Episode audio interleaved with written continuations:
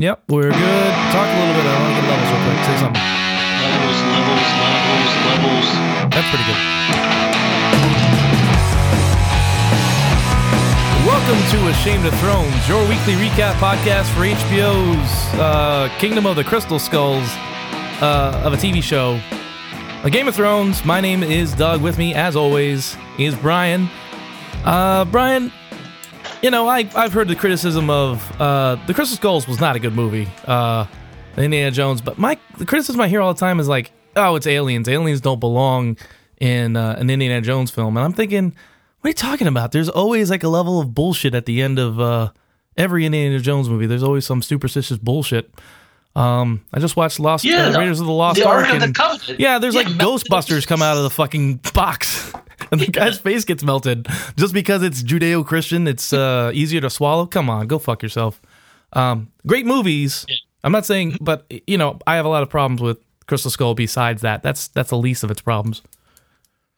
No, I would argue the first uh, problem is uh, a certain Shia LaBeouf. Yeah, that's that's always a problem. The guy's a garbage. But uh, I I watched I watched it in a car ride, and I don't remember uh, anything other than it being stupid and wondering why uh, an 80 year old is running around punching people. with a with a sound effect that sounds like someone getting hit by with a shotgun or something. Yeah, exactly. All right, so uh, let's talk about this episode. Uh, we are reviewing episode eight of season three, entitled "The Second Sons." Now, this is pretty apropos for me. So, uh, a listener, uh, Shamushu or whatever her name is, uh, it's it's weird because I just got back from the hospital. My wife delivered uh, birth to um, a baby boy, and we had a uh, uh, small child before this. He's nine, 19 months now, and he's also a boy. So this kid would be my. I don't know where I was going with this story, but um, whatever. We're reviewing uh, this episode, The Second Sons. Um, I kind of liked it. I think.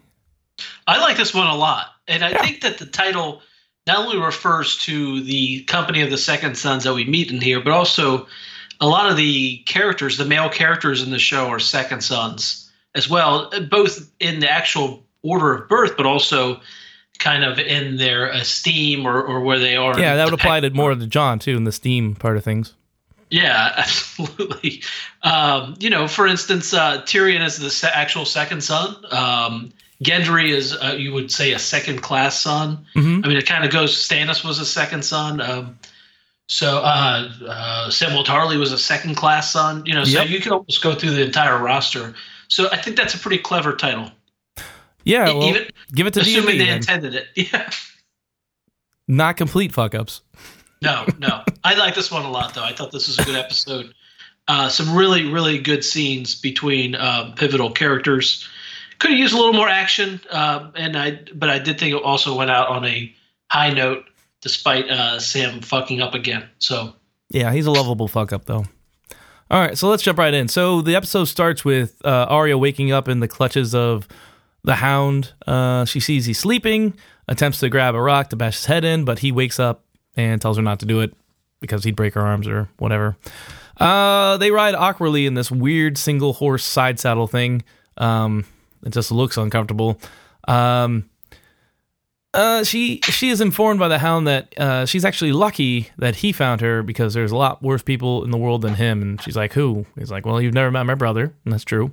And he uh, touts the fact that he did save uh, his her sister Sansa from a mob in King's Landing who wanted to rape her, which is true. But you know, Arya has no way of knowing that. Um. Anyway, they arrive at a river, and Arya asks if it's the Blackwater, and Sandor's like, "Where the fuck do you think I'm taking you?" And she's like, uh, "King's Landing, of course." And he's like, "No, fuck, fuck King's Landing, fuck the king, fuck the queen, whatever." There's another one of those uh, tr- diatribes. But anyway, uh, he says this is the Red Fork. They're on their way to the tri- the twins to uh, attend uh, her uncle Edmure Tully's wedding, uh, where her mother and brother are. So this is all good news. So Game of Thrones is looking up. Yeah, actually, she has seen his brother. Uh, he killed the horse in front of her during the tournament at the beginning of the series.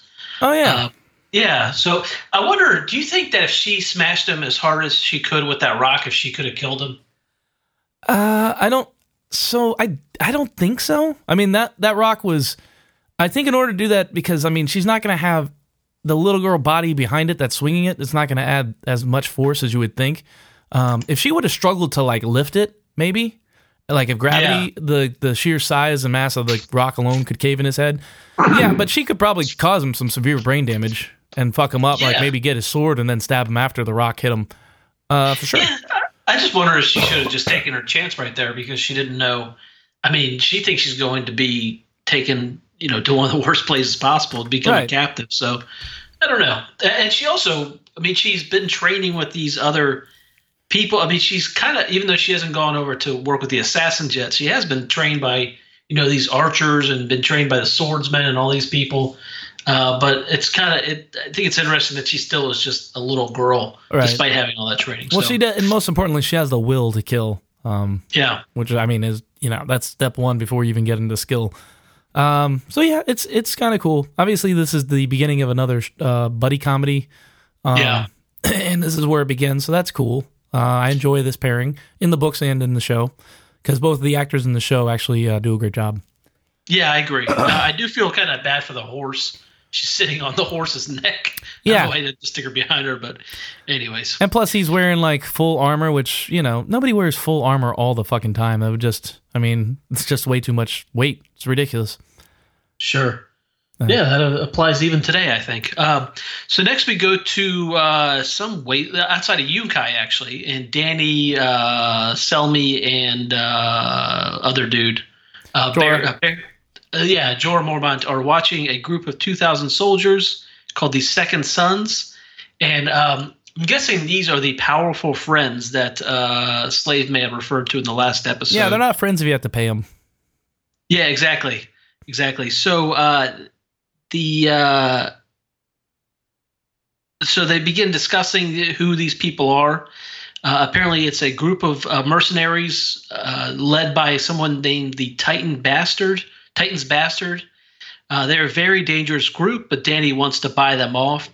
And the reason that she thinks she'll be able to buy them off is because they can't afford to lose to a uh, a girl. So we transition to the tent, and three uh, rough-looking characters from the Second Sons are in her tent. Uh, one is very rude, including uh, wagging his tongue grossly at her, sniffing Missandei's um, wedding night area. Uh, just disgusting. Um, so eh, the the uh, the three emissaries are there to do some negotiations. Um, one of the guys there is uh, pleasant, or at least not completely offensive. Daario, or the good-looking guy. Yeah, I was Uh, about to say the hot one. Am I right? Yeah, yeah. Well, I think uh, the Titans bastard is good looking in a rugged way. Uh, the other one just looks like a dude. Um, and then Daario's uh, he's got dimples for days. So uh, they, Cheekbones for miles. so they briefly discussed the second the second son's background uh, to kind of give a little bit of an info dump because the show is compressing the the second sons and then another group of Storm mercenaries. crows, I think. Yes, exactly. So Danny attempts to convince them to join her. Uh, they are convinced are concerned about betraying uh, the the Yunkai because they've already been paid. If they betray the Yunkai, then they don't have any. Uh, they'll never be able to gain uh, employment later down the road. But Danny says this won't matter because uh, she'll be in charge and I guess put them on the payroll. Uh, Danny gives them a some wine to share with the rest of their people. Then the three emissaries depart with, of course, multiple threats of gang rape to uh, Missandei and Danny. Danny tells Barristan to kill the Titan son uh, first if it comes to a battle. Yeah, I think the most despicable line was about the ass eating. He was like, "I think I remember Yes. you." Um. So yeah, I mean, it's just you know, over the top, uh, discussing. I'm sure these uh, Dan and Dave or whatever the names were giving themselves high five right in the, the dialogue for this character. Uh, but yeah, I mean, this is, I guess, uh, similar to how it goes down in the books. I I think she gave him a shitload of wine because she's like, okay, they'll all get drunk tonight, and then when they're drunk, we'll attack them in the middle of the night or something like that. So I think she was, uh, they were planning to take the this whole crew of people out. Um, if what happens later didn't happen, I don't know. Was Was it- foggy on this. Was there that level of crassness though in the uh, in the books? I think it, I think he was crass, and they didn't show a respect. But I, I don't think it was as um, bro douchey um, terms as we got it in here. And I distinctly would have remembered ass eating if it was mentioned by uh, George R. R. Martin. As much as George R. R. Martin likes to talk about eating things, I don't remember ass being on the menu. so if we get to meet him for whatever reason in the interview question, you know, uh, how come there wasn't more ass eating in uh, the Game of Thrones? I mean, I saw it on the show, so that's why I got the book. Um, yeah, it's a little uh, disturbing, but yeah, that one like line at the end, that uh, Arnold Schwarzenegger line. Hey, hey, uh, to sell me. They comes to battle. Kill that one first. Dun-dun-dun. Yeah, I, thought that was a good line. Uh, it's good, but it's so fucking like uh, cheesy action movie. Uh, yeah, really on the nose. Yeah. But I mean, how do you follow? Uh, I mean, uh, the the li- a line about anal lingus followed by. I guess, I guess you can't. no, I don't think you can. it's a mic drop. All right, so uh, Gendry and Melisandre arrive on Dragonstone, and Gendry's a you know he's a pig in the city basically. He's you know wandering around looking at all the castle and and stuff. Uh, Stannis inspects him um, and is not impressed. Um, Mel expresses her wish to sacrifice him, um, but like a lamb, she doesn't want him to see it coming because uh, it'll spoil the meat, whatever the fuck that means. Uh, later, Stannis visits Davos in his cell uh, while he's learning to read or practicing his reading. Um, Stannis, uh, you know, asks him, tells him the situation. Um, basically, it comes out that Davos is like, "Well, you knew what kind of advice. This is why you chose to see me now, um, because you knew what advice I would say because you don't agree with uh, Melisandre's actions either." Um, and Stannis doesn't ever admit to it, but that's basically what goes down. Uh, Stannis, uh, or Coach Davos does counsel Stannis not to do it.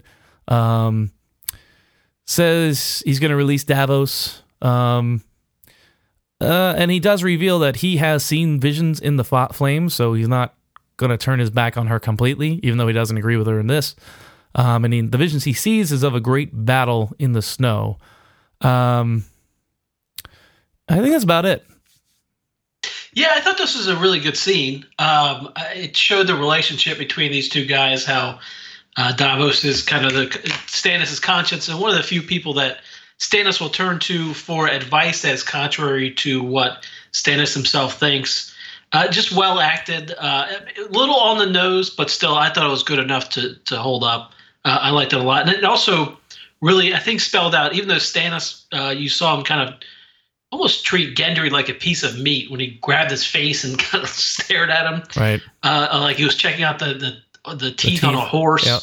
Yeah, uh, but I think it also it really showed that Stannis is conflicted to some extent. Uh, he doesn't want to just burn innocence, but uh, he thinks that you know this is his density. So uh, I thought this was a really good scene, well, well acted. Uh, yeah, I liked it a lot. Yeah, and I, once again, Davos is you know so likable. So oh no question, Coach Absolutely. Davos. Um, I got a question. So there's this crazy rumor I just heard about, and I love these crazy rumors. It's completely unfounded, probably has no evidence, but. Um, what about this the the possibility that Gendry is Cersei and Robert's only trueborn son? Cersei and Robert's only trueborn son. So remember how Cersei tells a uh, you know a story in season one about how they had yeah. one black haired beauty that didn't survive. Well, maybe the boy survived and they just hid it from Cersei or whatever, and it was Gendry and that would give Gendry like the best claim to the throne. Uh, Muddy the Waters. It sounds very interesting, and I don't believe it for a second. But wouldn't that be yeah, fun? I don't either. That would be fun. It sounds fucking insane. Um, yeah, I love insane theories though. Yeah, I, I, I mean, what? It, outside of there's like, no evidence. Yeah, exactly. Other than nobody said no to this. Wishful thinking. yeah, that would be interesting, but uh, gosh, that might be a bridge too far. Um, because I, I think as a as a watcher, I feel cheated that that I didn't have any clue that that, that was going on at all. You know? Yeah, I agree. and it's not. I mean, it, uh, the child that Cersei talks about in season one is not mentioned in the books at all. So I doubt uh, oh, there's no right, correlation yeah. there. So. Right, whatever. Right. That's just, a pretty crazy theory, though. Yeah, I, and once again, I love these crazy theories. I love you know any any excuse to like look at the books again for a second time or third, fourth, sure. whatever. All right, uh, now where do we go? So next we go to uh, Second Son's base camp. Uh, there is more, let's just say locker room talk. um, so Uh, the uh, Titan's uh, bastard continues to be a real creep, uh, but Daario is, uh, in contrast, not a total creep. Uh, Titan defends sex work. Daario's not interested in prostitutes, though. Daario fights for beauty. Um, I mean, I, there's a lot of back and forth that kind of set up their characters and their personalities, but I just wrote down blah blah blah. Yeah, a lot of blah. So yeah, so the three amigos here decide to assassinate Danny you can tell Daario's not necessarily into it. They draw lots to see who will kill her, and uh, unfortunately, Daario and his dimples draw the lot, or I guess fortunately, uh, Daario draws the lot. Which, um, you know, the uh, the sex worker who was there, I mean, was in charge of handing out these coins to determine who would kill Danny. Yeah, it seems suspect. Yeah, all the coins were different shapes. It's like it would be easy for her to manipulate it, but uh, who knows? Yeah, um, not nothing much to remark here besides the line, which I think was in the books. Uh, there's only you know, God gave us, or the gods gave us two thrills: fucking girl who wants to get fucked and killing a man who's trying to kill you. Um, yeah, I would say that's about the only salvageable part. Salvageable part, but you're right. They're setting up Daario as like the least despicable person, uh, and they do this a lot. You know, it's just like Tyrion is the least despicable Lannister. Uh, whenever you want to make somebody who's not a good guy look good is you know you compare him to just worse people. It's like uh, you know what they do with dexter. Dexter's a uh, serial killer but he kills other serial killers. So by contrast he ain't so bad. Um yeah, I mean, I, it, Daario, in just in saying he only likes to have consensual sex, I mean, it separates him so much from everybody else especially the Titans bastard. The other dude isn't really saying much of anything. Yeah, he seems like a decent guy. He's just not great looking, so you know, gotta die. Yeah, and I think that that dude was actually the dude that was in the storm cloaks. Uh, uh, this is what I read online. Oh, okay. Well, storm crows or whatever. Storm crows. So, yep. Yeah. Uh, yeah. Uh, but yeah, who cares? Um, uh, but let me ask you this. Uh, let's talk about Daario for a second. I'm sure we're gonna get into more Daario talk, and this is the first, you know, time we meet Daario. I don't see the translation between this Daario and the replacement Daario much. Like they seem like completely two different characters in a way. Like uh, I understand that you got to recast sometimes. You know that I don't know what happened whether the guy who plays Daario now didn't want to return or they didn't want to pay him or whatever, but you got to think there'd be some consistency. This just seems like a completely different guy. Yeah. Um, yeah, it's a, this guy's like really smooth. Uh, yeah. yeah, the other really guy's more quiet, like chooses his words yeah. a little bit more carefully, and the other guy's like a brash, you know, Van Wilder type, I guess. National Lampoon presents Daario Naharis. Precisely. yeah, he's drinking the pale ale. I don't know. That was from something else. Okay. Yeah, yeah, yeah. No, I, I, agree with you. It's kind of a shift in the character in general. Um, but I never liked him that much. Uh, I hated either. Daario in the books. I mean, I hated him. Yeah. I hated him all around. But like on second watch through, uh, at least this guy had something. He just brought something different to the table. Uh, I really didn't like the replacement Daario. No, I didn't either. Uh, at least this guy, you can look at him and go, "How are those dimples that big?" Jesus, you can't get over those dimples. Oh yeah, it's like he, it's like he had like had like um, like pins inserted or something. It's crazy. But and I anyways. guess we'll get this over real quick. Uh, we'll get it over with. But uh, in the book, if you haven't read it, which I don't know why you're listening to the podcast, but uh, Daario is like a crazy um, Tyroshi, which is you know the Tyroshi people dye their hair different colors and they have crazy facial hair and they kind of like use like you know, I like uh, you know, punks in the '70s would put like egg whites in their hair to stick their to shape their hair into like uh, you know, ridiculous spikes. That's what the Tyroshi people only they put like they make their hairs into horns, uh, into like fish, um, all sorts of weird shapes. And this is the kind of dude that Daario was. Yeah, definitely had a mustache. Um, I, I don't know. Seems pretty crazy, and I understand this is a this is a change that's okay to make. You know what I mean? This is not going to translate. No 16 year old girl is going to go, ooh, that guy has hot um, purple mustaches. It's pretty great. I was I was kind of disappointed. And they've done that for a lot of characters where they toned down what the uh, crazy appearance was in the books. But I mean, I, under, I kind of understand it because it would have been jarring in the if it's actually visually presented. Yeah, it would be distracting in a boiled down sure. version. Yeah, but it, I would have liked to seen some of these guys that were look like crazy people. Yeah, uh, I agree. Flesh it out a little bit. All right. So uh, next we go to Sansa. She's staring at a mirror, and we see the shitty doll that Ned gave her from season one, which I, I just noticed for the first time. So that's some nice continuity there. Uh, she's just hanging out when uh, Tyrion decides to pay her a visit. Uh, he tries to assuage her fears, uh, but he does a piss poor job. Um, he says he empathizes with her, but uh, then she calls bullshit on that, and he's like, "Yeah, you're right. I have no idea how you feel."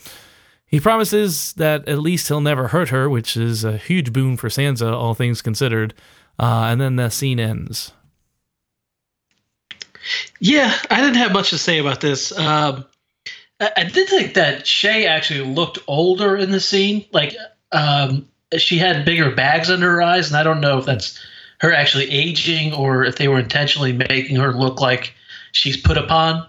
Uh, if the second or the latter, I think that's kind of interesting because she's going through so much stress. Um, kind of surprised that she's able to keep her anger together in front of everyone because she's such a uh, little spark plug when it's just her and, and um, Tyrion. Yeah, I don't, I don't know. Uh, I really don't think about Shae too much in the show because it's she's just so different from. It's just a di- huge divergence from the book.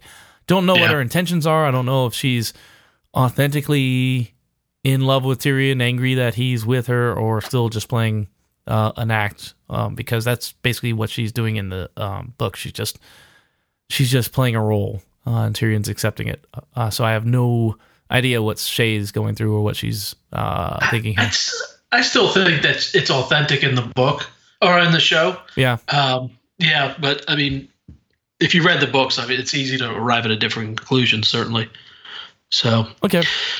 So next we go to Cersei and Margaery. They're apparently in the Big Sept. Uh, Margaery attempts to be friendly, uh, calls Cersei her sister, grabs Cersei by the arm to to kind of walk together. And Cersei gives her the stink eye, like like no stink eye has ever been given before. Um, they begin strolling about, and Cersei tells Margaery the story of the uh, other song in Westeros, "The Rains of Castamere."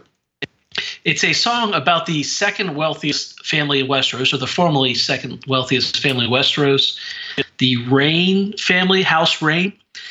Uh, now the she uh, Cersei tells Margaery that now the Tyrells are the second uh, richest family in Westeros, and second place never seems to stop people. And basically, that she's uh, Cersei's drawing comparisons between House Reyne and uh, House Tyrell. Apparently, House Reyne, uh, in an effort to become the most powerful family in Westeros, built a large castle, then uh, gave out gems, and rose up against the Lannisters, and Tywin slaughtered them all and made a big deal out of it by hanging uh, people all over uh, as a show of power. And, you know, uh, we've seen plenty of that, hanging uh, heads on spikes and that sort of thing. Mm. And that was the rains of Castamere, were actually, I guess, I think the people bleeding out. Um, Cersei then finishes by telling Margaery, if you call me sister again, I will have you strangled in your sleep. Which, you know, I, it was kind of subtle. Well, actually, it really wasn't that subtle prior to that line. yeah. But Jesus Christ, it, she Let's didn't just bring the- down the hammer. Right. She brought down the sledgehammer, the maul, and like this. I mean, that, yeah, that was good. Yeah, I guess it, it was good, but yeah, you're right. Just like okay, we, she gets it. You know, you don't have to. You don't have to come right out. Well, no, no, no. See, I did like that because Cersei, uh, being uh, she uh, like the more sophisticated characters in the show, or the people who are actually better at this politics, would have left it at that subtle threat. But Cersei, not being as good Yeah. at politics as everyone else, thinks that it's not enough to just relay the story. That clearly Margaery knows exactly what she's talking about, or should. Cersei has to bring the hammer down uh, like an idiot, which re- removes all the nuance and also instead of like keeping these people in their position and allowing being able to take advantage of them or, or use them for your purposes. Yeah, exactly. You- arm's length. Instead, she's just making enemies out of the people. Right, exactly. Instead of instead of dancing in the middle, you know, saying I could be your enemy, could be your friend. Well, they're just like, no, fuck it. It's clear you're my enemy. Uh, I'm not. The carrot's never gonna work in this situation if you bring the stick that hard. Um, Yes, so exactly. there's no So motivating. I, I thought it was good because that, that because of it's again displayed Cersei's uh, idiocy, and the other thing is, um, and I read this online. Uh, someone brought up that um, you know, Casterly Rock's wealth is derived from its gold, or at least it used to be. I think mm-hmm. we're we're made to know that Casterly Rock, the gold's drying up. You know, if this if the Civil War continues, Casterly Rock is out of luck because if if it gets down to all we need is food, gold's not going to help anyone. Nobody's going to give a shit about gold. At that point, it's going to become food. And guess what? The Reach is the one that's actually producing the food in, in Westeros. Yeah. So, I mean, just an illustration of how the Tyrells, even though they're the second most important, quote unquote, they are actually they have a hot, they have a hotter commodity. It's like, you know, you know, you might have all those stocks and bonds, but I'm collecting gold. So when there's the financial collapse happens, I'm gonna be wealthy. The fuck the gold. I've got a panic room that has a year's food, and lots of guns and a cistern. Right. Good luck to you, buddy. And you a sister, so, yeah, you can get a lot of money for no, that. Cistern. Weird cistern. Okay, yeah, um, yeah. Well, point's taken. Uh, I just think it's kind of cool. I don't know enough about the uh, Casterly or the Lannisters, but they, uh, the Lannisters are from Lannisport, um, but like Castemirs are from Casterly Rock, and they kind of like took it from them somehow. Uh, I don't know. So um, it's all confusing. I wish we had a book expert. Um, we're working on getting one. Um, actually, I I actually um, told Jermaine to go to the library and start studying up. He's going to be our uh, resident book expert. Good God! all right, so uh, podcast canceled. We move uh, on. So, what? So, actually, can you uh, the House Reyne story. Is there more about that in the book? No, I, I think there were two families that rebelled. Uh, I don't know if it was the Castemirs, but anyway, um, that's all there was. Is like um, it, it, goes back even further. So Tywin's dad um, was like the toothless lion, and nobody showed him any respect. He would loan out money, and people would say, "Well, I'm not gonna. I'm a little late," and he would just, you know, he would accept all sorts of slights against them, and you know, basically get was okay with being disrespected. And Tywin, he was the uh, Rodney Dangerfield of Westeros. Yeah, he gets no respect. Uh, and you know, he, after his wife died, he started uh, dating some common woman who was talked about as being a whore. Who knows if she was actually a prostitute, but they referred to her as a whore. Um, and uh, basically, no one respected uh, the Lannisters at this point because they had a, um, you know, basically Jimmy Carter as their president. I don't know, uh, as a leader. But anyway, after the guy died, Tywin like just went in the opposite direction. So instead of being, um, you know, uh, you know, a, a dove, you you got Tywin comes in as a hawk and goes the other direction. And I think the they were the one of the first uh, families to try to like say, well, we don't need you, and Tywin proved them wrong, and he basically committed genocide to the whole family. Um, Jesus. And it was Tywin. It's not like you know, the Lannisters. It was just Tywin. Um, after he, gotcha. yeah, he became like Lord of Castle Rock at some crazy early age, like 16 or 17. Uh, and he also made his, uh, it's funny, and it's like, that's ironic, but he made his uh, dad's girlfriend, who they called a prostitute, that um, after his dad died, they stripped her naked and made her walk through the streets in a walk of shame and exiled her. Which yeah. happens to Cersei, which is kind of cool. Yeah, it is. Uh, I wish they uh, provided that detail in the show because it would have provided more poignance to what happened to, to Cersei. Yeah, it's kind of cool. Yeah. And this is why you got to read the books. It's just so much. It's like everything you like, only more. Yeah, yeah agreed. Okay, so Joffrey arrives at Sansa's door um, and informs her that he's her dad since she doesn't have a dad anymore, and he's the one going to be escorting her down the aisle and giving her away to Tyrion. Um, you know, they arrive at the Sept. Uh, it's a very, you know, kind of not jovial affair. Not a lot of people in the big sept. Um, you know, it's kind of like a funeral. She arrives at the top of the stage or whatever they call it in uh, religious events, and um, there's a stool there for Tyrion, I guess, and Joffrey casually removes it on his way uh, back down the uh, the steps to join the rest of the uh, audience. Uh, and it goes down. They get married, and there's a part of the ceremony where Tyrion has to wrap his um, family cloak around uh, the bride as a show of protection. Uh, and of course, since the stool is not there, it's very awkward, and everybody, or a few people, find it funny, including Joffrey. Uh, and that's it. It's just, you know, an awful experience for Sansa. Yeah, did you notice uh, when they walked in? I, well, first I did notice that it was a very tame affair. There were not many people there, which is uh, kind of odd. You would think. Um, but did you notice when they were uh, Sansa was walking up the aisle, Bronn did like a weird bow towards her. Uh, maybe he's just that? showing her respect. I don't know. Uh, I don't. Side, nobody I don't else know. bowed, and then all of a sudden Bronn bowed. I was. Like, I wondered if something else was going on, but I guess it's not. That's a good catch. I didn't notice it. Yeah. Well, yeah. If you're writing down notes, you tend to not see little details. Um, why did not Sansa not uh, know that she needed to kneel to let Tyrion put her cloak on? Uh, I don't know. Uh, well, here's the thing: is yeah, yeah. I guess uh, I I uh, have the uh, checked out the audiobook and I did listen to this chapter on the way to work a couple of uh, days ago or last week, uh, and it's pretty awesome. Uh, there was no stool to begin with, um, and when it came time for Tyrion to do it, he kept tugging on her skirt for her to like kneel down, and she mm-hmm. refused to do it. So Sansa's kind of being like a, a petty little child, uh, and he keeps trying to like, get her attention, like casually, like, "Can you? Can you?" and she just refuses to do it. Uh, so Joffrey has Sir Dontos, who's now a court jester, go over there and he gets on his hands and knees and they get a little bit of schoolboy action while uh, Tyrion gets on top of his, you know, while this guy's on all fours, stand on his back so he can put his cloak of protection on Sansa. Um, so is, is Sansa willfully not bending down in the books? Yes, as her like little that's form odd. of revenge. Which is, I mean, that's complete. I think that's completely contrary to her character in the show. Yeah, or at least what her character in the show would do. So that's that's interesting. Hmm. Uh, yeah. um, I'm I'm kind of surprised that Tywin didn't get more pissed off during the thing, other than just kind of scowling at the at the couple people in the crowd who were laughing. Yeah, uh, I I forgot this other uh, to mention this other detail. It's a huge detail. So like mm-hmm. in the book, Sansa's getting fitted for a gown, and Cersei's like uh, Cersei sends just tailors and whatever seamstresses there to make her a dress. And this is she assumes it's for the uh, wedding of uh, Joffrey to Margaery, which is also coming up.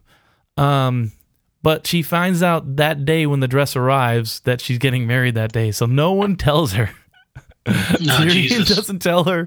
Tyrion doesn't come to her, Loshay, and be like, "Hey, sorry to rain on your parade, but uh, we're getting married. No, she just finds out she's getting married like that day. Um, so it's even Jeez. more of like a horror story for her. Um, yeah, big time. Uh, all good stuff though. Great, great mm-hmm. chapter. Mm-hmm. I, I love this book. It's amazing. Storm of Swords. Yeah, and this I mean this episode so far I think has been really good. So, so next we go to Dragonstone. Uh, Mel enters a room where Gendry is standing. Uh, Gendry is gobsmacked by the wealth, and uh, Mel's got the girls hanging pretty loose. They both have a common uh, poor backgrounds and kind of share their experiences. Mel offers Gendry some wine, and he's suspicious that it's poison, so she tries it, but of course he doesn't know that she's immune to all poisons. Uh, Mel continues to speak in allegories while Gendry remains suspicious. Uh, he knows there's no such thing as a free lunch. Gendry dismiss- dismisses his king's blood as uh, chance, but Mel, of course, believes in predestination. Mel begins removing Gendry's clothes, but Gendry thinks it's naughty. He's still caught up in the old religions. Doesn't know that the Lord of Light lets you, you let you bang if you want.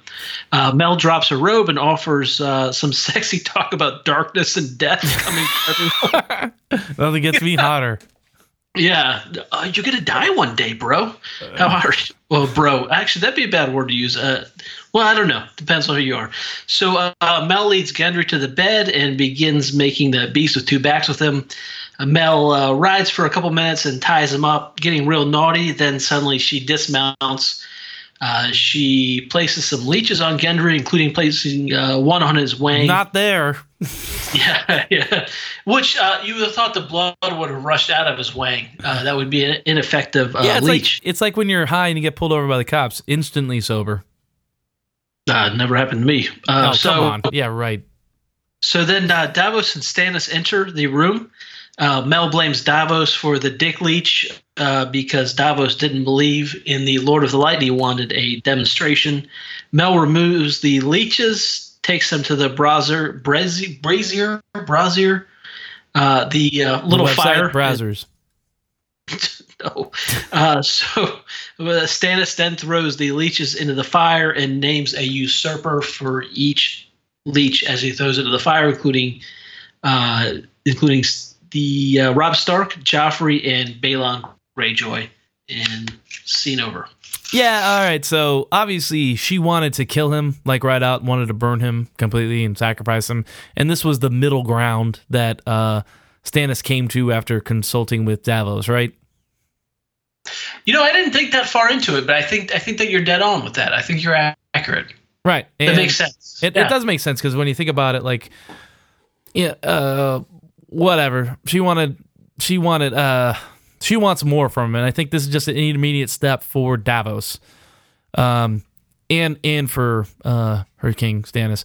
But at the same time, she talked about all this. Uh, they'll never see the knife. Well, you saw the Gendry saw that leech slowly going towards his dick. Oh, yeah. So, so the fear is going to ruin the the meat, uh, as it were, in this situation.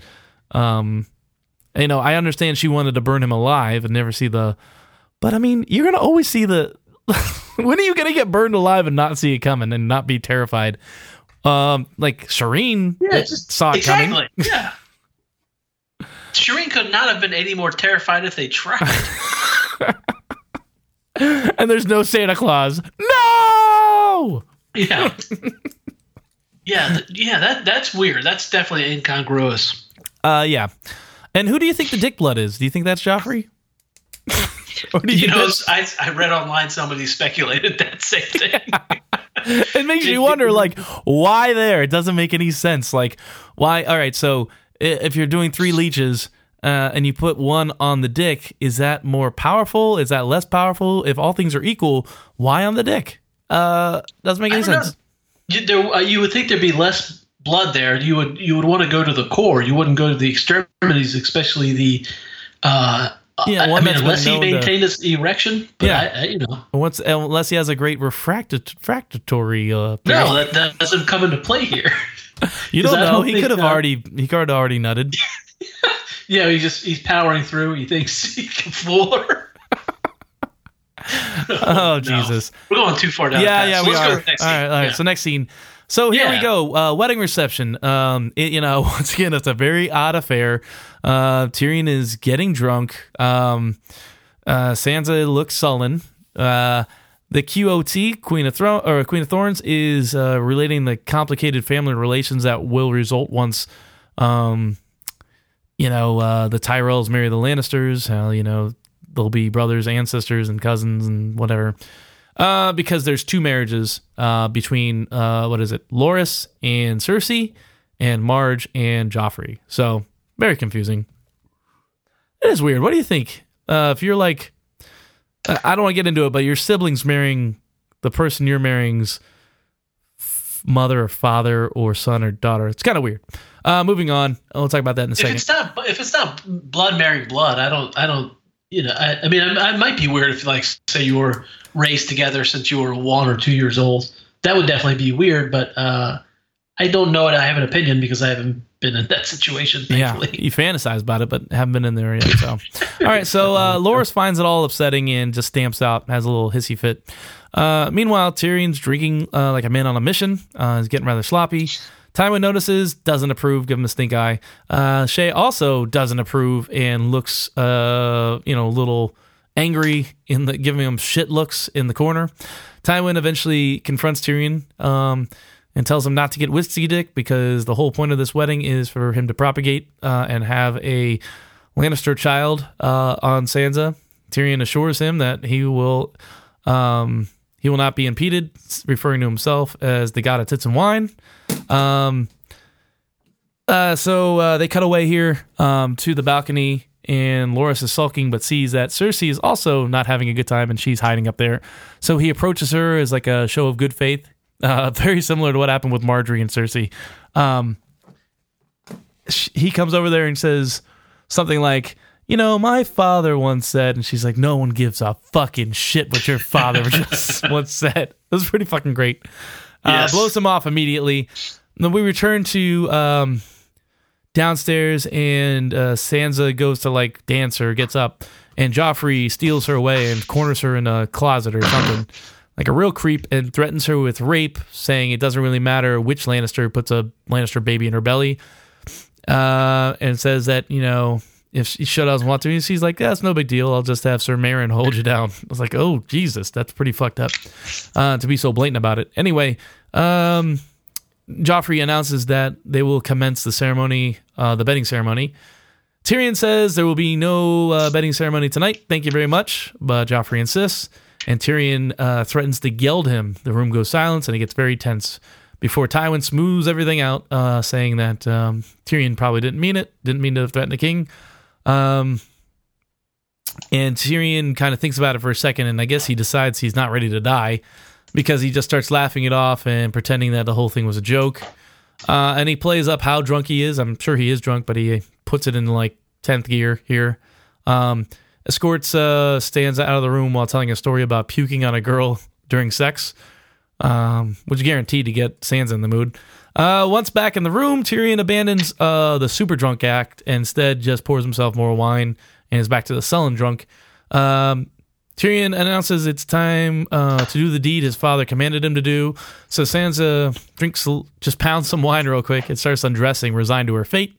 Tyrion suddenly stops her, not wanting uh, to sully her obvious innocence. You know, so he comes to his senses. Uh, he says that he will wait until she comes willingly. She counters by asking, "What if she never uh, is ready?" And Tyrion, you know, jokingly announces that, "And so my watch begins," referring to the lifelong vow of the Night's Watch guys. And then he passes out. Whew. Yeah, yeah. This was. Uh, especially the first half of what you described, I, this is a really good scene. I I, I really yeah. like this one a lot. I agree.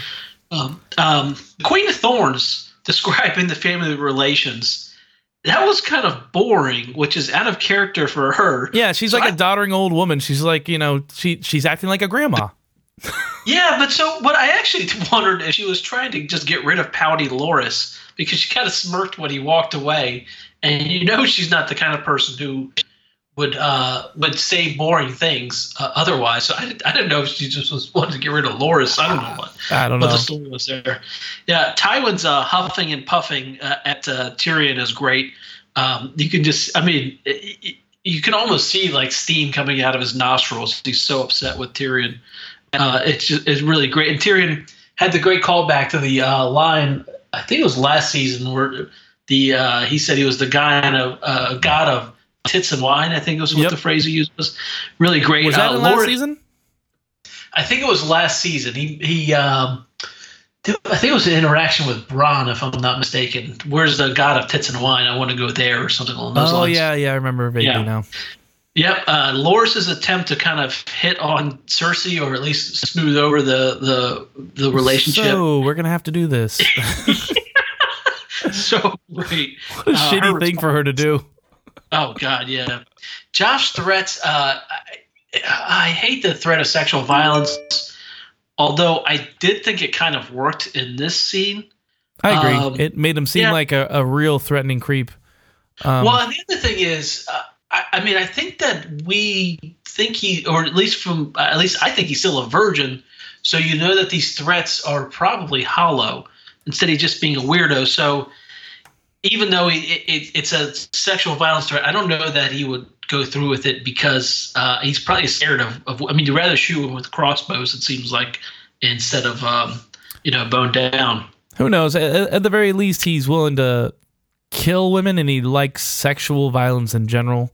Uh, that we yeah. learned by the uh, what happened with Ros and the other uh, prostitute, where they he had to like hurt her. He liked uh, he liked hurting girls. So he shows the capacity to enjoy that, whether he's willing to do that or not. Yeah, well, I don't even I don't know if that like the two prostitutes that he, he messed around with that I don't know that there was even sex involved so much as just hurt her.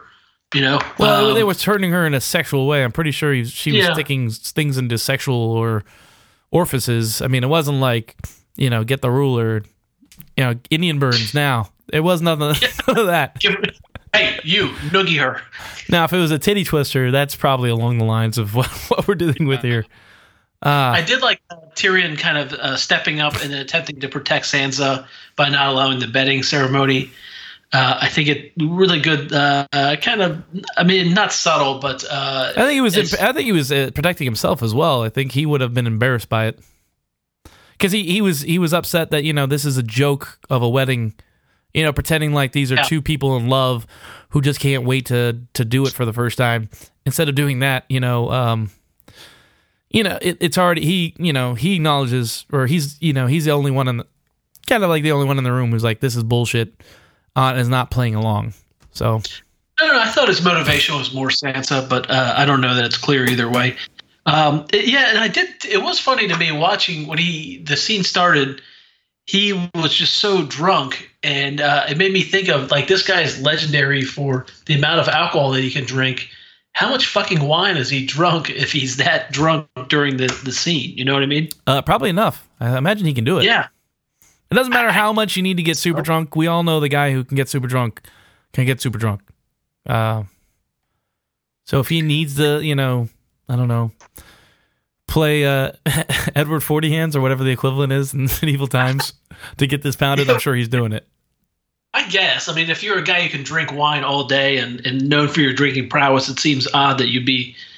But I guess it, uh, you would also be probably be equipped to be able to drink enough wine and know much wine to get to crazy town. I Yeah, guess. I, I like I said, I think it shows that he was a, a guy on a mission. When you're on the mission, I mean, Yeah. no one can stop you uh, from yeah, getting wasted.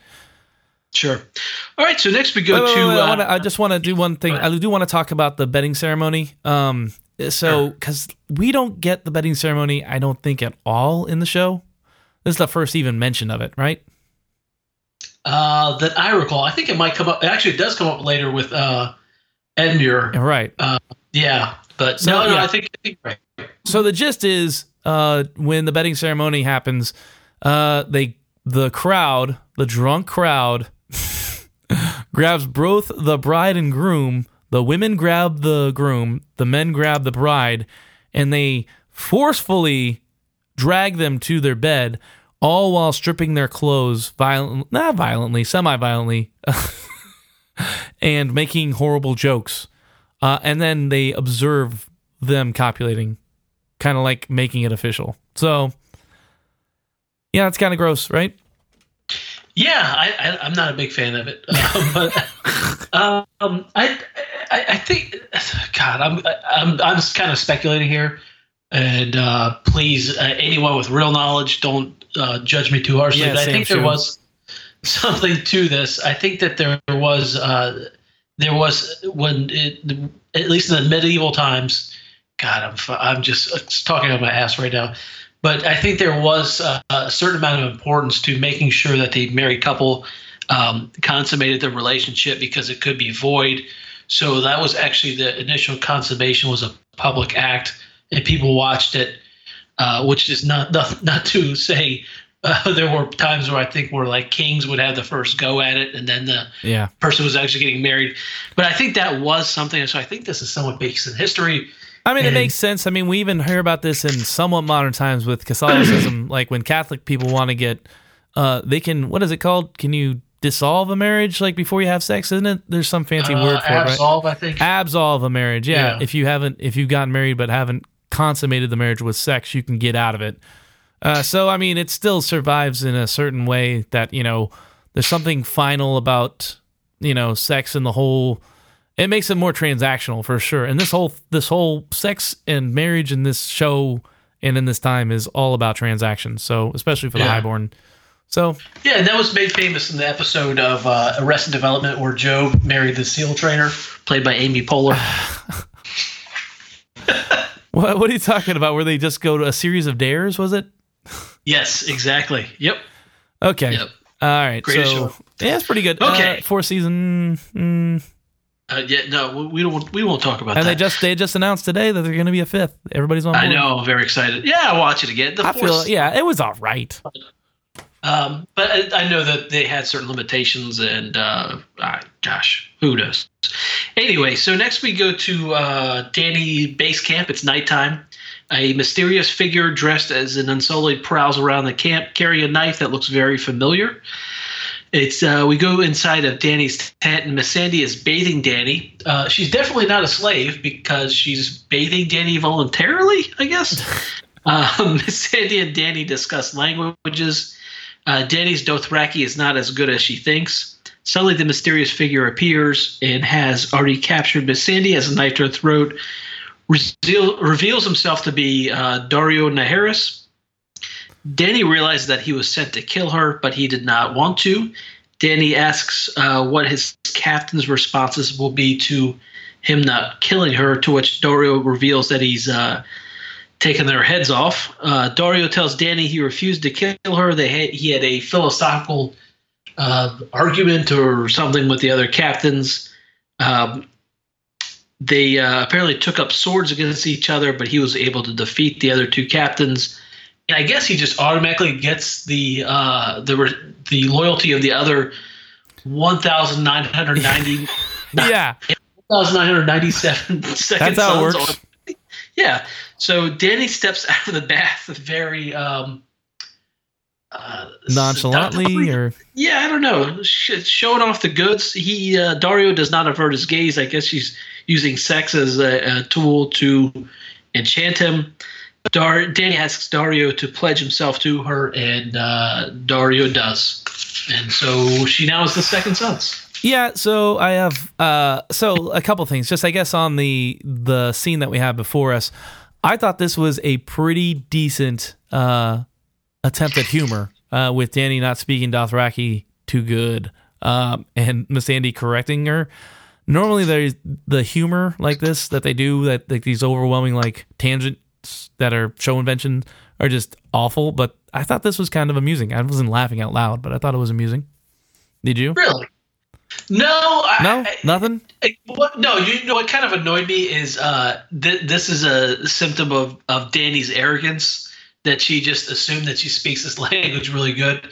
Uh, I, I think uh, my I thought default that's part of the. I thought that's part of the humor.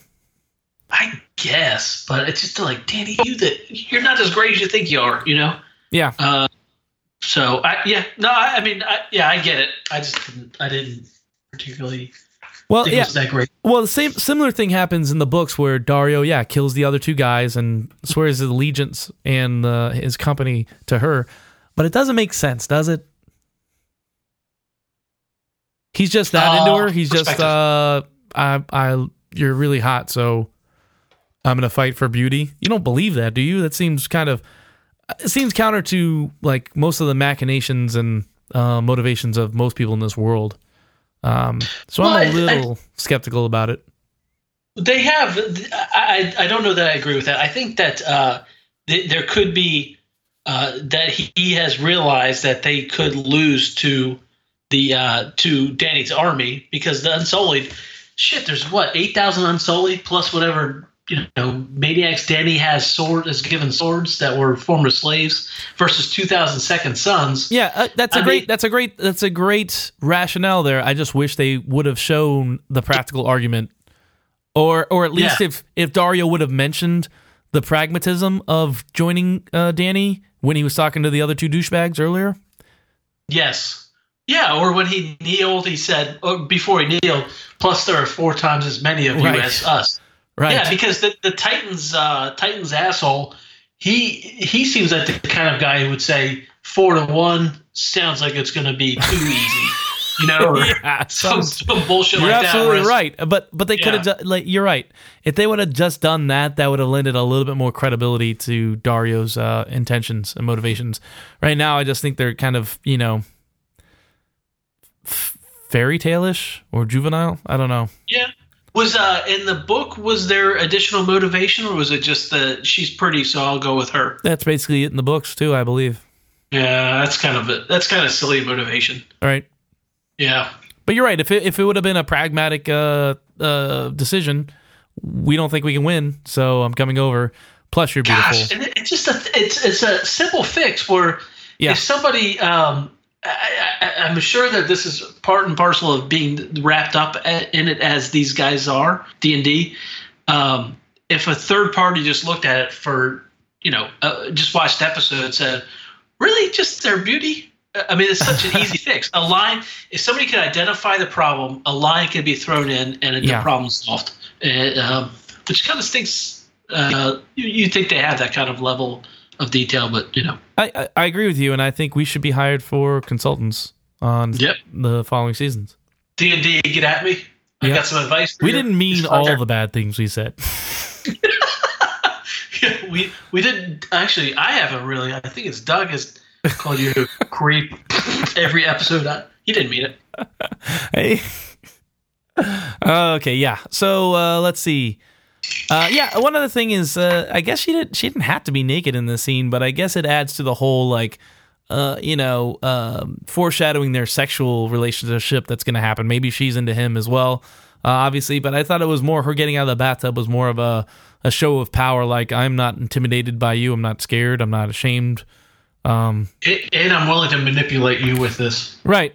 Yeah. Yeah. Absolutely. Yeah, a, lot fair amount of nudity in this. We saw um, we saw uh, Melisandre earlier, and we also saw we saw a little bit of Gendry's neck too as well. Oh yeah, Very- yeah. I, I wrote that yeah. down. I'm surprised I didn't see that. Yeah, you don't see the trunk of a guy's dick uh, much on TV.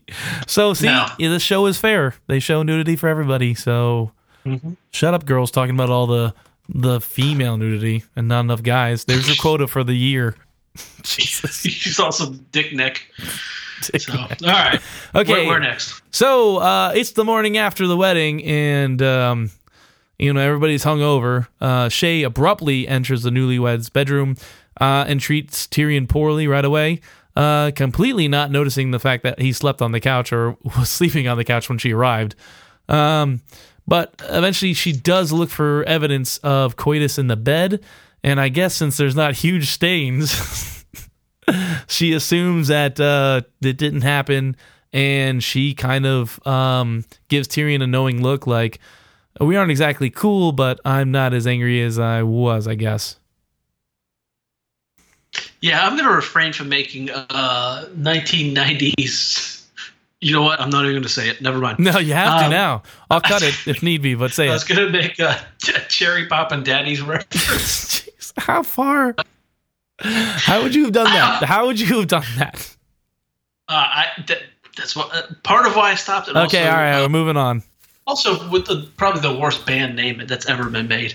Um, so, anyways, um, yeah, I did like. Uh, I think that uh, Tyrion in the last scene kind of passed out, and uh, I'm guessing that Sansa put the blanket on him. I don't know if you noticed that he had the blanket on him. Yeah, so I think that, and uh, this might be uh, reading into it too much, but I think Sansa. If she did do that, she at least realized he's not a complete piece of garbage. And that's probably you So- know you know uh, once again that could have something they didn't do at all. Something they did and decided, hey, it's better if we end that whole scene on Tyrion passing out like it's a fucking uh, movie in the 40s where people like pass out. Um, uh, you know they could have filmed it and then decided to cut it. Who knows? But uh, it does show Sansa being somewhat uh a nice to Tyrion, like showing like you know maybe there's if not love but mutual respect um and kindness between the two. That would have been nice. Yeah, it, it might be a thing where, he re- yeah, she would have you actually would have seen her doing it. It would have definitely been uh, more pointed. Uh, this just could have been a continuity error. Who knows? So, But yeah, um, I don't know about you, but unless you got a black light, you're not going to tell what happened in the bed. Jesus Christ! Uh, you gross. All right, so we done with that scene. Nope. Let's talk about it a little more. Okay, what what happens next? So next, uh, Sam and Gilly are wandering around the winter wonderland. They stumble upon a shack next to a. Um, is that a heartwood? Is that what it's called? Uh, uh, it's called It's a a weirwood. A heart tree is Yeah. a weirwood in the center of a god's wood, which I guess is a it's it's groomed and made intentionally uh, by a castle or um you know it's more of like a uh, guess an indoor cat as opposed to a feral cat that is just a weirwood in the the um wild. Gotcha. So this is a weirwood, and we know that because of the red foliage in the middle of the winter and a face in the trunk. Uh, a crow approaches, uh, and while that happens, Sam and Gilly decide to make camp there, uh, and some additional crows begin to fly around ominously. Uh, there, Sam and Gilly are inside this abandoned shack, and Sam can't build a fire. It seems like he's been doing it for a while, and all he's doing is just banging the rocks together. Um, he gives up, and uh, after upon uh, Gilly's urging, and they're going to just snuggle under the furs. Uh, Gilly discusses the and Sam discuss the difference between winks and blinks. Uh, the name of the baby and Sam's fancy words. Gilly decides to attempt to make the fire and does it within seconds, which begs the question why hasn't she been doing it the entire time? Um, they, uh, let's see, the crows become louder outside of the cabin, and Sam, Sam decides to investigate. Turns out to be an actual murder of crows. Uh, things become very quiet, and then all of a sudden, a White Walker rise and says, "Give me back my son." Uh, so the White, Walker, White Walker approaches. Sam attempts to fend him off with his sword. The White Walker grabs the sword and shatters it, smacks Sam to the side, uh, then begins to approach Gilly and the baby. Sam runs after behind the White Walker and stabs in the back with a dragon glass knife, which kills the White Walker unexpectedly. Then uh, Sam and Gilly scamper away, but Sam leaves the dragon glass knife after having oh, killed yeah. the White Walker. Yeah, which is what I said earlier. Sam screws up when he does something yep. right. That's what I'm referring to. And meanwhile, crows follow, and we cut to the credits. So was that a ransom uh, uh, reference there with the yes, give back my son? so many times. So, so uh, for the younger people in the audience, uh, Mel Gibson used to be a uh, film star before it came out that he was a rampant anti-Semite, um, and he was in a not too good movie called Ransom, in which you know he was a father of a kid who got uh, kidnapped, um, you know, and he had to get him back, and he talked very angry into a phone and said something along the lines of, "Give me back my son." Yeah, and I think I, I, I think I that's that line sticks in my head because. Uh, used to listen to like the early 2000s used to listen to a lot of sports talk radio and jim rome would play that all the time. Uh, i couldn't listen to jim rome if you paid me right now but that, that line has stuck out in my head for years. And now i think uh, there's actually a new give me back my son movie starring jamie foxx oh cool. That's- yeah. And this is back before the liam neeson's movie where uh, he was a give me back my daughter. Well that you know he had a certain set of skills. Um, yes but uh, okay, so going back to the scene, yeah, um, yeah, the whole thing with Gilly and him, I'm kind of bored by it too. Like their whole like relationship and the the thing about blinking, I was like, oh, this is this is hard to watch. Um, yes. But yeah, and then when Sam goes off on the uh, the the Forrest Gump level, uh, there's Randall, there's uh, Sam. Oh uh, yeah. Um, shrimp, uh, shrimp au gratin, uh, shrimp au gratin, shrimp gratin, shrimp dogs, shrimp nachos. I don't know. Um, burger. Uh, yeah, uh, yeah, that was kind of their their whole back and forth was awful, but um, yeah, so we got a lot of things going that tie us back. It like brings us back after all this stuff. They're kind of like reminding us that yes, hey guys, did you forget there is supernatural ice demon people um, that are going to kick everybody's ass. This is what the show's really about. Um, yeah, I mean, this is Sam the Slayer. He's born in this this moment. You know, he's not brave for himself. He's brave for her. But yeah, I remember watching this the first time and going, "You just dropped that fucking dagger. Pick that thing up. Yeah. Why would you leave that there?" Uh, but yeah, not much, not else much to say about this besides obviously the three-eyed raven's watching because this is before Bran, unless Bran can time travel and Bran is protecting Sam from the future. Um, we don't get into that, but uh, no, we don't. I don't have the brain capacity to handle that tonight after a long week. Yeah, so um, so yeah, just just I I think this kind of just brings us. It's a level of excitement. I did kind of like the action here. I mean, because it was just the White Walker um, or the other, whatever they call him in the show, uh, just just walking like a Terminator, slow and determined. Um, you know, and, and, Sam is nothing more than an annoyance. Um, so it was good. It was nice and creepy, and the, he came for the baby. Yeah, we actually got to see the dragon glass in action. Uh, I don't think if you hadn't watched the show or read the books or anything, you wouldn't expect Sam to have kind of stepped up and done that. I mean, other than you know foreshadowing or whatever. And of course, I, I mean, I do think it's a, a, an interesting detail for them to have had Sam drop the knife and run away because even when Sam's at his most heroic, hey, he's still like a sloppy idiot on top of it. Charlie, did you, you know? send the Ravens? Yeah. you had one Yeah. job.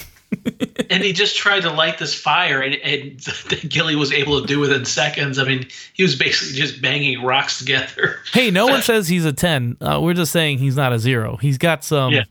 He's got some fighting him. He's not a complete coward. Um, Sure. but but there is, I guess, consistency here because we get to see um, uh, Jon kill a White Walker with his Valyrian steel sword, Longclaw, um, Mhm. in uh, Hardhome episode. That's one of your favorite. That we did do a um, review episode of that hasn't been released. So uh, once our pa- Patreon account gets over, what am I gonna say, five grand, we'll release that. No, uh, but we did we did uh, record uh, that but um but yeah jon strikes a white walker with his valyrian steel sword and he kind of evaporates into a bunch of little ice pieces kind of like uh, the t1000 in terminator 2 uh you know after he got frozen and shot Yeah, but uh, yeah. but one is dragon glass and one yeah. is Valyrian steel so is Valyrian steel made out of dragon glass or obsidian in there we don't what's the commonality between the two Uh, I don't know that we know that there is any, uh, but I, the Valyrian steel, I think, is. Uh, gosh, I- they don't really go into in the show that much. But No. I mean, the Valyrians are kind of. I think they're uh, magic people almost. I don't. That's great analysis. I, I think. uh, Yeah, no, know, no, I don't know either. I'm I'm uninformed. Here's the thing, Yeah. guys. That's we say this right on the description for the podcast. We are uninformed. We we do not go back and like uh, do the research on this. We rely on you guys in the multiple uh, comments and um, feedback that you give us to correct us and tell us about these sort of things. Um, but yes, I think the all we know about the Valyrians is they were magic people, basically. Yeah, I think so. Yeah, and they turned into gray people. Gray people. Stonemen. Oh yeah, I guess yeah. That's what the show does, doesn't it? Yeah. And the books they were just kind of drowned in uh, fire because uh, the volcanoes blew up that they were living on. All right, uh, let's wrap this Yeah. up. So that's the end of the episode. I agree. I think this, uh, at your sentiments at the beginning, uh, pretty good, pretty good episode. Uh, I think it was fairly well written. Don't know who wrote it. Wasn't George R. R. Martin like last week's debacle. Um, you know, uh, things that stuck out to me were the the wedding after party was pretty goddamn great. Um, uh, you know, the Melisandre thing with um, Davos and the leeches was memorable, even though it wasn't, you know, terrific or anything. And Davos is always good. So I'm gonna go ahead and give this a uh, ooh. I'm gonna go four, 4.0. It's pretty high. It's thinking about 3.5, but uh, an enjoyable piece of Game of Thrones. You know, if you're just gonna tune in and watch a random episode, this is a pretty good one. I'm going to give it a uh, Portillo, Portillo's Italian beef dipped.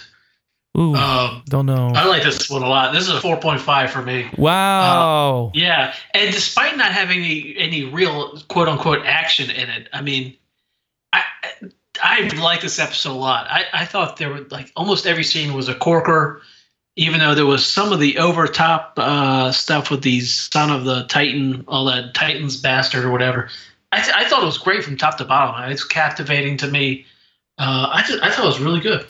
I, I'll I'll rein it back and I'll say it was uh, very solid, solid with some moments of um, just enjoyable TV and intriguing stuff here. Um, well acted, yeah, very solid. But I'm gonna stand by my uh, remarks. 4.0. Um, so that's good. We both we both liked it, so I guess we're in agreement. Um, so we got a big one coming up next week. Red Wedding. You ready? Yes, I am. All right, so we'll we're gonna try to have some guests from the past, from uh, you know, ghost of season past. See who we can get on. Definitely gonna have Jermaine. Um, No, no, God, no. no, we're working on getting a few people, uh, but it should be a good time. Maybe we'll make it a longer than normal episode. Um, but uh, other than that, I guess we'll say goodbye for now. Thank you, everyone. Yes, thank you, and see you next Tuesday.